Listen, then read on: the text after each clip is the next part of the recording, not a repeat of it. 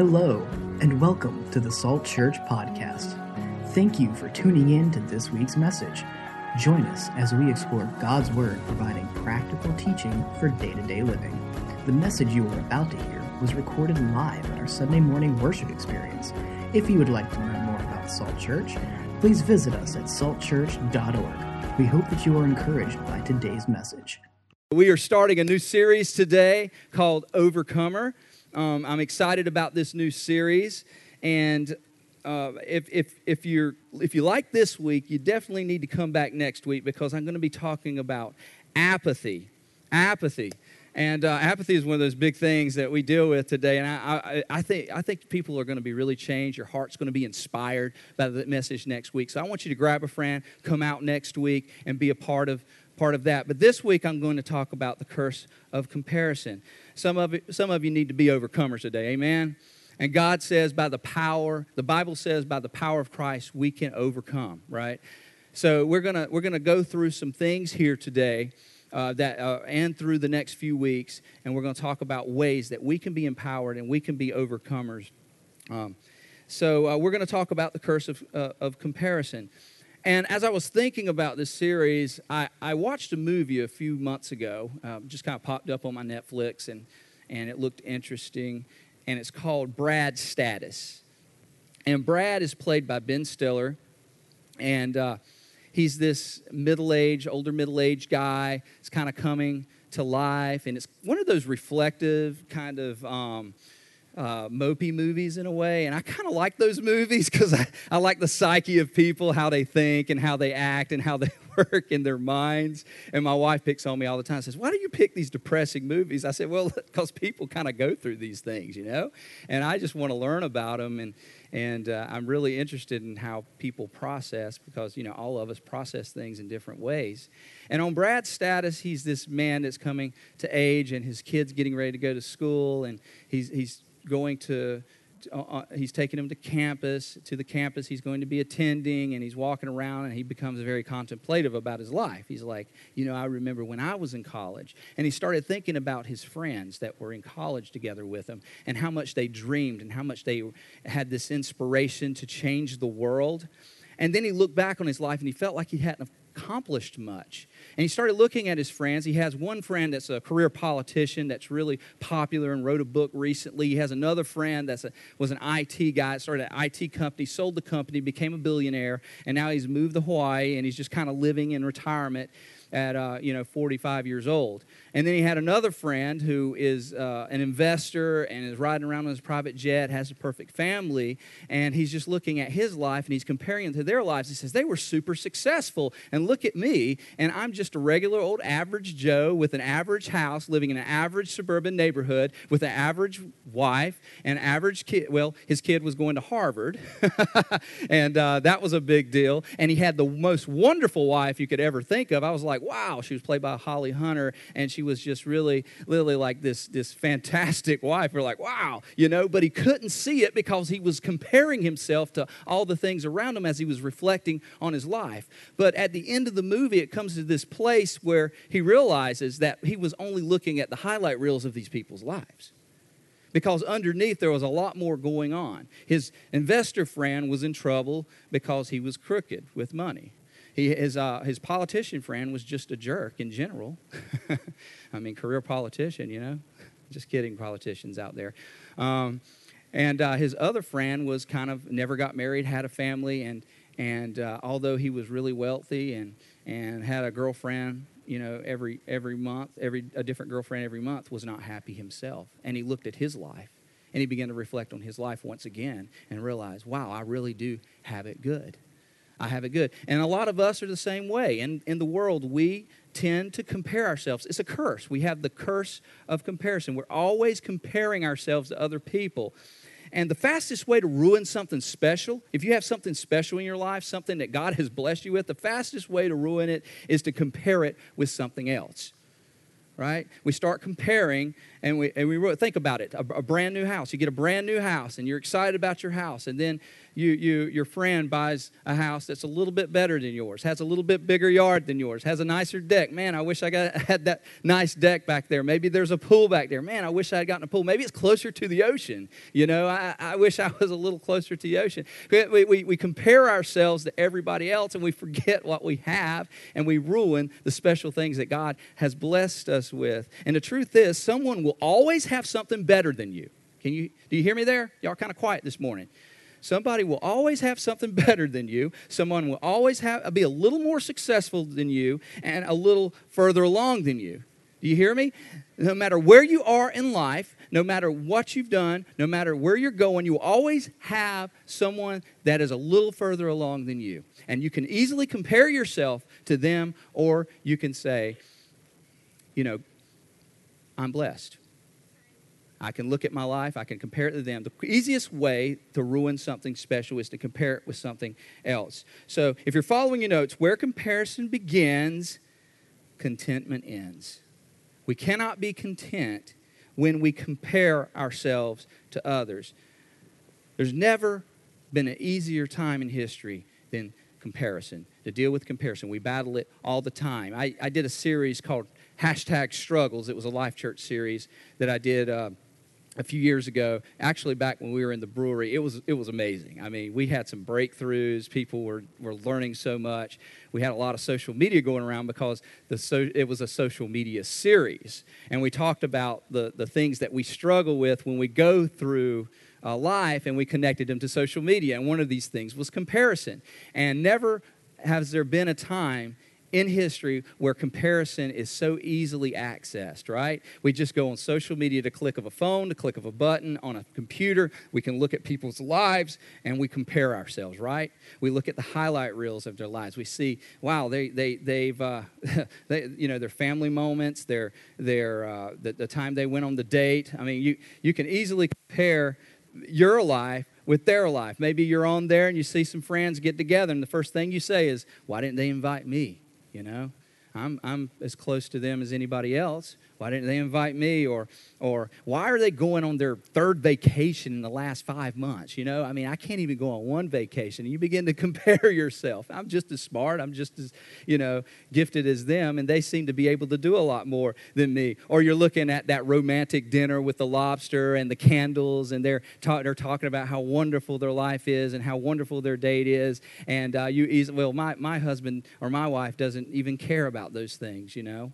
And we begin to compare ourselves. And we often compare, and I love how Steve Furtick says this, uh, the pastor of Elevation Church. He says, We often compare the highlight reels of people's lives without knowing the behind the scenes, right? We don't know the behind the scenes. We look at the highlight reels, this special occasion, that special occasion, that special occasion. Man, they got a good life, but they don't know what, we don't always know what's going on underneath, and they're often hidden. So that's why comparison is so dangerous. And Paul deals with this in, in 2 Corinthians. In fact, he's having a, a real hard talk with the church. And I love Paul's talks with the church. You know, he's, he's so gracious, but he's so powerful. And, and he's talking to the church, and he says, he, he, he lets them know about this thing about comparison because he sees them comparing themselves with each other. And he says this in 2 Corinthians 10 12. But they are only comparing themselves t- with each other, using themselves as the standard of measurement. They were using themselves, they were using the people around them as a, me- as a standard of measurement because they were looking at the highlight reels of people's lives, right? How ignorant. That's what he says in, uh, in, in Scripture. How ignorant. Say, here's why. Here's, here's why. Comparing, here's why people compare. Why, why they set their standards based on the people around. And comparing makes you feel either better than or less than and neither honors God. Comparing makes you feel better than or less than, and neither honors God. You either feel superior or inferior. Let's just deal with the inferior piece. Maybe uh, you saw a picture or a post or on social media or you, you read something, a blog or whatever about your, your friend, and, and you know, she's got she, she, she got served breakfast in bed and her, her husband's taking care of her hand and foot and he's taking care of the kids and and and you can't even get out of bed and your husband's not even around when you wake up and you hate your kids right? And you're like why can't my life be like that? So you're making yourself less than or she's so supportive of her husband. Uh, look at her championing her husband and, and encouraging her husband and doing that. My wife she never does that. And we look at those or he's 15 young, years younger than me making twice what i make probably three times what I make, and he's already been on uh, uh, 10 trips to, to, to wherever, and I'm, I'm still struggling just to pay the bills every month. Why in the world am I here? Why is he there? And we compare ourselves and we make ourselves less than God intended us to be. Or we want to go the opposite direction. We post our stuff we say, yeah, I'm inferior, you know, I'm, I'm better than. Because if you were like me and you worked really hard and you built your life this way, you know, I need to start a workshop on how to be successful because, you know, I'm so blessed and you're, you're around this, uh, you got this junky car going on. And, and you know why you're like that? Because you haven't done it my way, you know, and we begin to compare ourselves to make us feel better about ourselves. And that often happens we are either superior or inferior better than or less than is why we compare ourselves. Pastor Andy Stanley of North Point Church shared a message called The Land of Ur. The Land of Ur. I love this message because the idea is there's no win in comparison. When we compare, there is no win because we always want to be richer. Ur. We want to be cooler. Cooler. We want to be prettier. We want to be stronger. We want to be skinnier. We want to be wealthier. We want to be, and you add that, the er. But I would go as far to say we want to be est. We not only want to be er, we want to be est. We want to be the prettiest. We want to be the most successful, successfulest, if you want to say it like that. We want to be, we want to be the est. We do the ers and we do the est, and we live in the land of er and we live in the land of est. And no none of them get us anywhere. I remember back, my, my dad's a pastor, and many years ago, we were pastoring a church, and I remember this guy. He was an elder in the church, and I was, uh, uh, he was always like competing with my dad. Like, my dad wasn't really in the competition, but he just kind of got drug in. Anything my dad would do, he would try to do a little more, and it got so silly. I was in this. Uh, uh, this Christian Boy Scouts called Royal Rangers. I don't know how many of you know Royal Rangers, but I grew up in Royal Rangers, and uh, I was a little boy, and I remember us going camping, and they were doing all these activities, you know. And this guy was always trying to do a little better than my dad. You know, my dad would climb the pole, and he said, "Well, I can do that. I can climb a pole," and he'd go just a little bit higher, you know. And he was always in competition, and, and, you know, it's just funny how some people are like that. They always want to do a little more, and and we live in the, the land of Ur and the land of Est.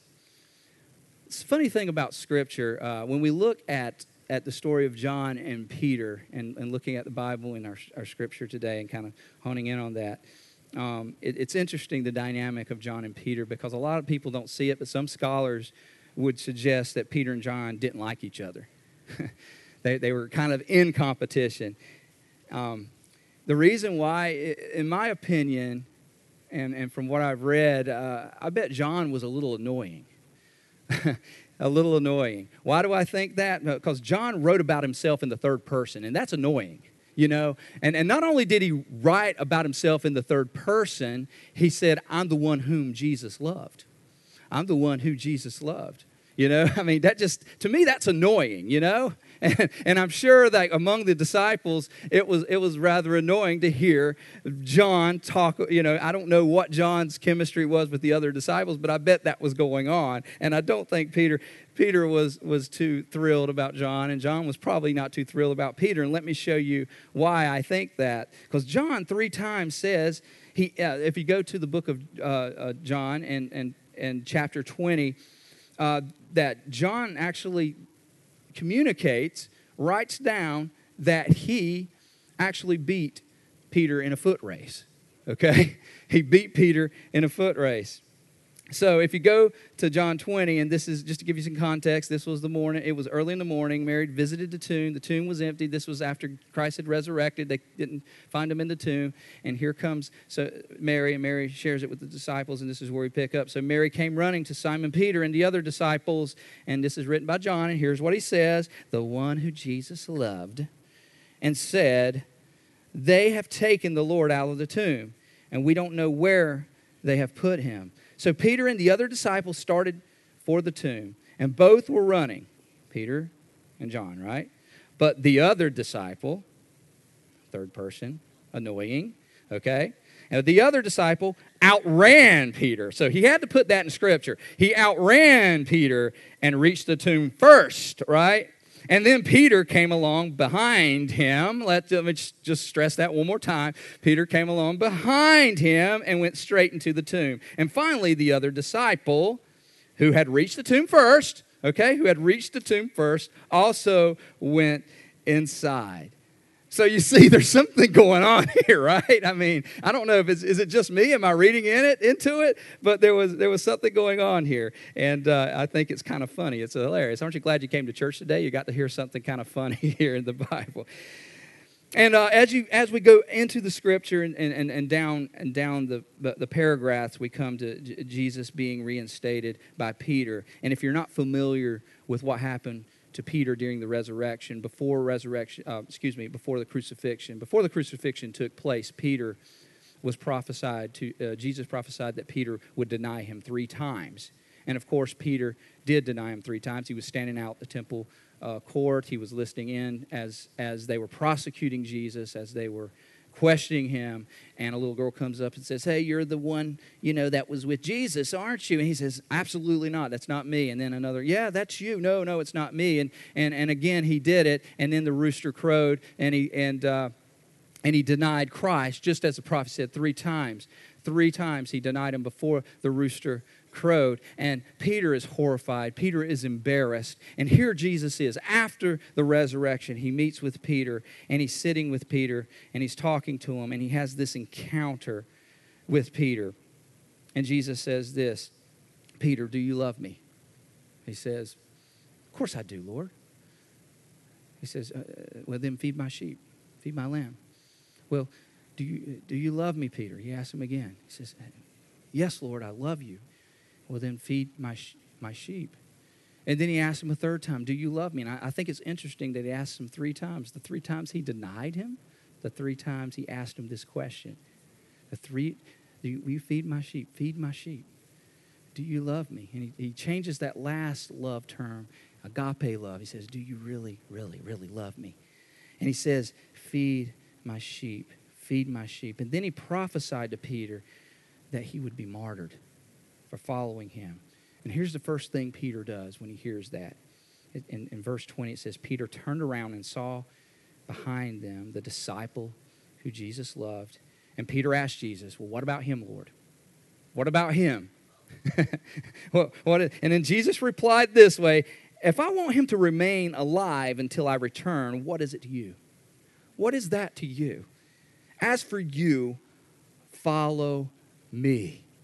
As for you, follow me. Stay in your line, Peter. Don't think about or, or, or, be concerned with what he's doing. Don't compare yourself to him. Stay in line with me. Do you love me? You need to follow me. Now, I hated this verse when I was a kid because my mom would use it over and over again, especially when my sister and I would, would compare things or argue. Uh, what, what about her? She's not cleaning her room. Well, well, I'm sorry, Peter, you know, and what about John, you know? So I, this, this verse kind of takes me back to that time, and it's not the best, best scripture for me, uh, but uh, for us all, this is just really something that should, we should really take into thought. I, I, I, I um, because um, here's, here's the deal you can't faithfully follow Jesus if you're always comparing yourself to someone else. We can never be used by Jesus, by God. God has designed us specifically for a purpose, for a reason, in a certain way, and we cannot be fully fully used by God. We cannot be fully surrendered to Jesus if we continue to compare ourselves to someone else. So, what other people are doing, what other ministries are doing, what other people in your job field are doing, what other families are doing, whatever. You need to stay in your line. You need to stay straight on your path. You need to be honoring God in your race, your calling. You can never be all that you can be if you continue to compare yourself to someone else? Why are they more blessed? Why do they get more attention? Why do, do they have all these things? Why do they do it? Why, why not me? God, stop comparing. Jesus says, Feed my sheep. Feed my sheep. That's it, Peter. Just feed my sheep. Stay in your lane. We need to stay in our lanes. Now, why do we do this? Why do we constantly compare? Why does this happen? It, it should. It sounds like something that should it shouldn't be a big deal. Let's just not compare ourselves to others. Let's just be who we were supposed to be. But by nature, we are sinful beings.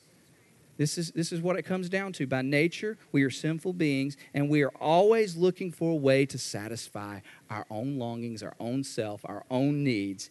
And we look for an external win to fulfill an internal longing.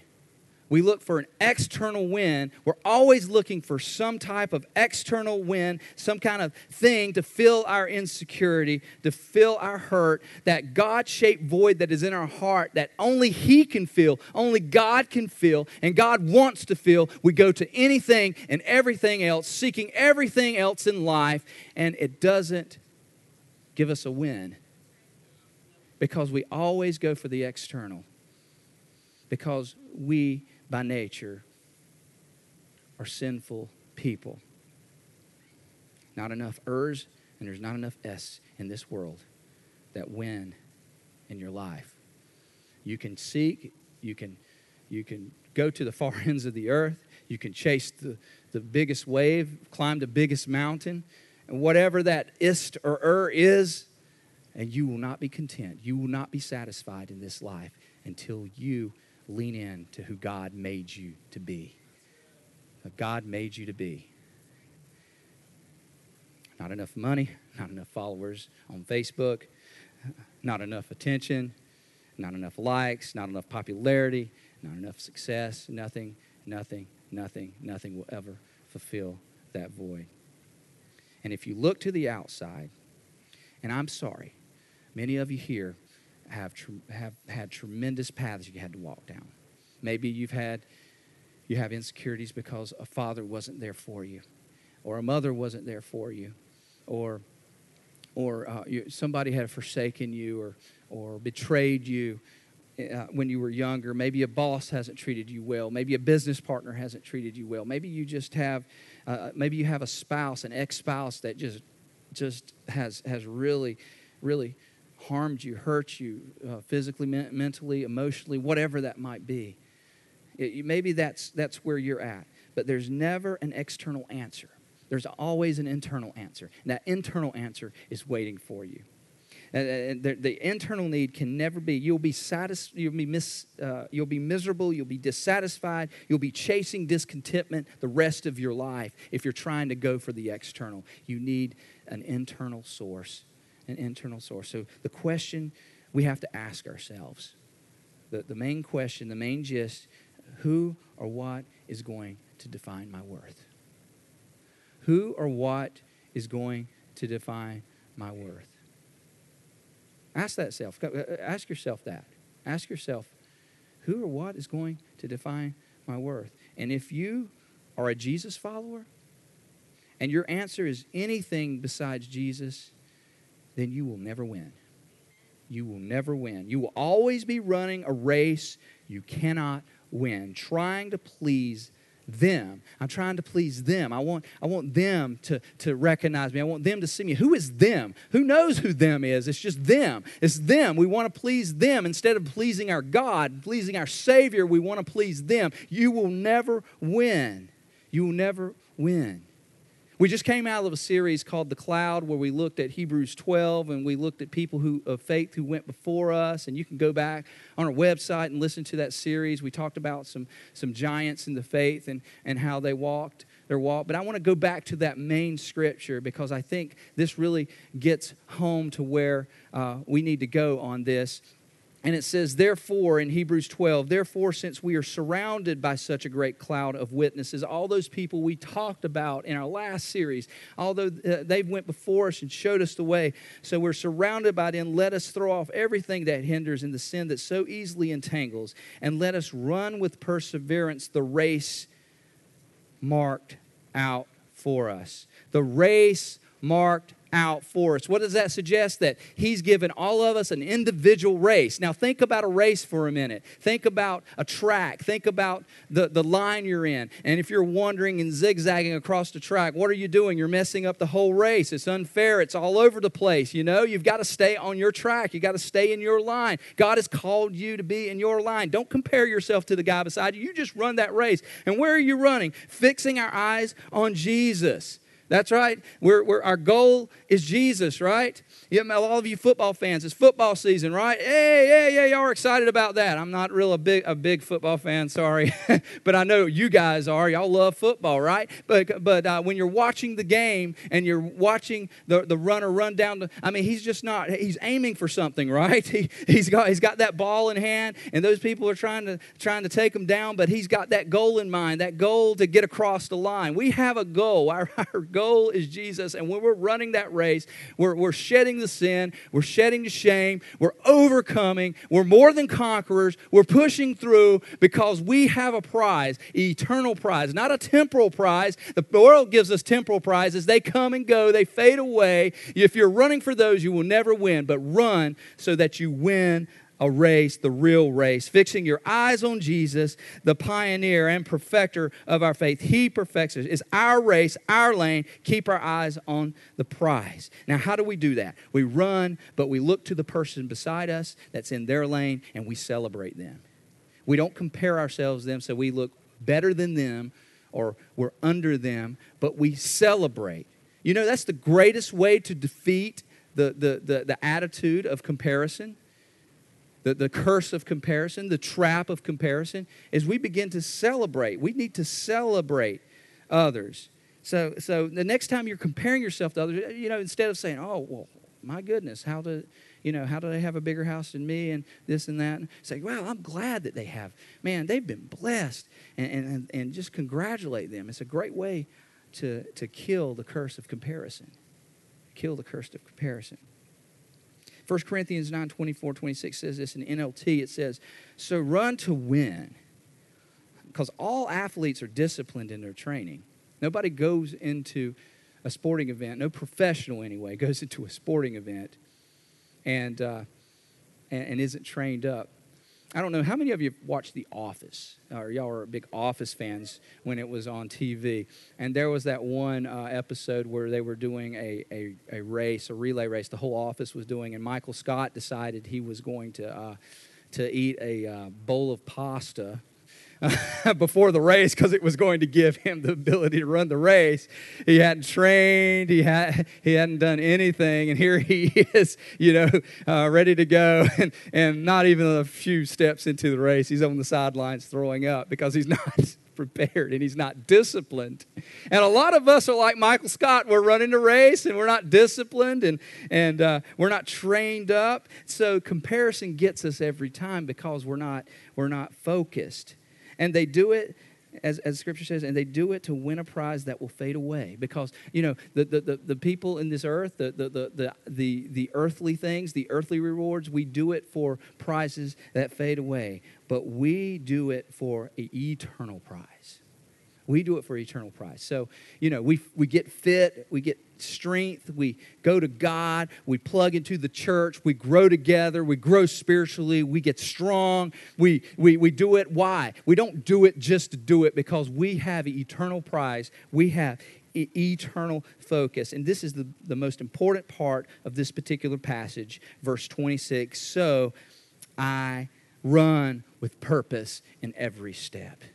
We run with purpose. As believers, as followers of Christ, we run with purpose in every step. We run with purpose in every step. Define what's important in your life. This is, this is what it comes down to. You need to define what's important in your life and stay clear of what's not. And stay focused and stay in line and stay on your track and on the right team. It's easy to compare in ministry. Um, just kind of share share my my uh, my struggles, you know, hashtag struggles, as I talked about earlier.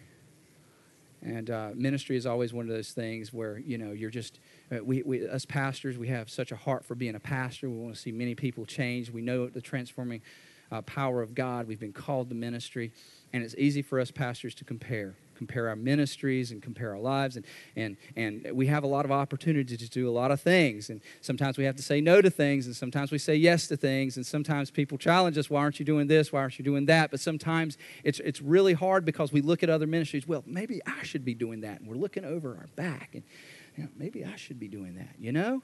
And and it's really tough to stay the race but really, we have to stay focused. And one, one thing that I've, I've been challenged with, and over the last few months, there's, there's, there's three things I want to stay focused as a minister of the Lord Jesus Christ, called to a community, and called to this church, and called to this area.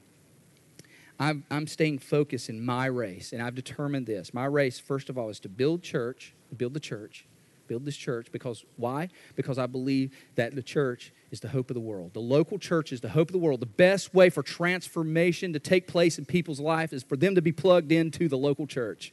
There's no other source. Jesus commissioned the church. He organized the church. He set the church upon this rock. I build my church. He found the church. He is the father of, of, of, of, the church. He is the pastor, lead pastor of the church. And he found the church. So I believe that the church should be growing. The church should be healthy. The church should be strengthened. The reason I preach, the reason I teach is to strengthen the body, to equip the saints so that they can be strong and courageous and go out and change the world. The second thing is to build leaders. And this is hard because past, as pastors, we just want to pastor. You know, we just want to love people, but I but I understand that God has given us the platform of leadership. And we want to build leaders that build leaders, and we want to focus on that. So he's given me the, the heart to build the church, to build leaders, and to practice integrity. To practice integrity. That the integrity that you see on Sunday morning, the integrity you see when we're in the church, when we're in small groups, is the same person that's behind the walls at home. That's when he's with his family, when he's with his children. To practice integrity. Let Jesus determine your win. That's what you need to do. Get, get, get with Jesus and ask Him to give you a direct path, to, to be focused. Be focused. Choose your win. Choose your win. If you have a business, and, and, and uh, do it with integrity. Don't, who cares if you're the biggest business, if you're the most successful business? Uh, practice integrity. Do what's right. If you're a father and, and uh, you be a good father, even, even if you're a single father or you're a single mother, be the best single mother you can possibly be. Do things the right way. Uh, have a heart of God. Raise your kids the right way. Run your race. And when everyone is impure, if you're single, when everybody else is impure and everybody else is doing their thing, you know, you stay pure. You stay on the right path. You stay on the right line. Stay true to what God's called you to be because God has a perfect plan for you. Run your race. The point here is, and the closing point is that Jesus has already won. Jesus has already won it. So the race you're winning, there's already victory in it. He's just asking you to run it. The trophy's there for you to run towards. Run like it's already won. Run like the victory has already happened. Keep your eyes focused. Stay in your lane, fulfilling your calling. Nobody can beat me at me, and nobody can beat you at being you. Be who God's called you to be. You may not win an earthly crown. You may not receive any type of earthly achievement. You might not have any type of earthly trophy, trophy, but you will have a heavenly crown in eternity. That is winning your race. That is winning your race. If you'll bow your heads and close your eyes. When it comes to God, we tend to compare ourselves to others We either say, I'm, I'm really bad compared to those people, you know, there's, or we say, I'm not good enough. And neither, as I said before, neither are God honoring. But the truth is, God gave his life for you. God gave his life for me, no matter how bad we are or how proud we are. He doesn't care where you've done, what, you, what you're doing, what you're going to do. See, none of that matters right now at this very moment that the Spirit is working. Because all He cares about is having a relationship with you, with all heads bowed and all eyes closed, and no one looking around because we want to honor this moment that God has given us. And if that's you today, if you've never made a decision for Jesus, if you're ready to make a commitment to Him, you're ready to be all in, to run your lane, to run your race. You've been running a lot of races in life, and nothing has given you any kind of reward that is everlasting. But there is a reward awaiting you that is everlasting. If you're ready to turn your life to God, do that today. I don't want to embarrass you. I'm not going to call you to the front, but if that's you, I just want to pray with you. You just gently raise your hand and say, I'm in, Pastor. I'm ready. I'm ready to make a decision for Jesus because it's.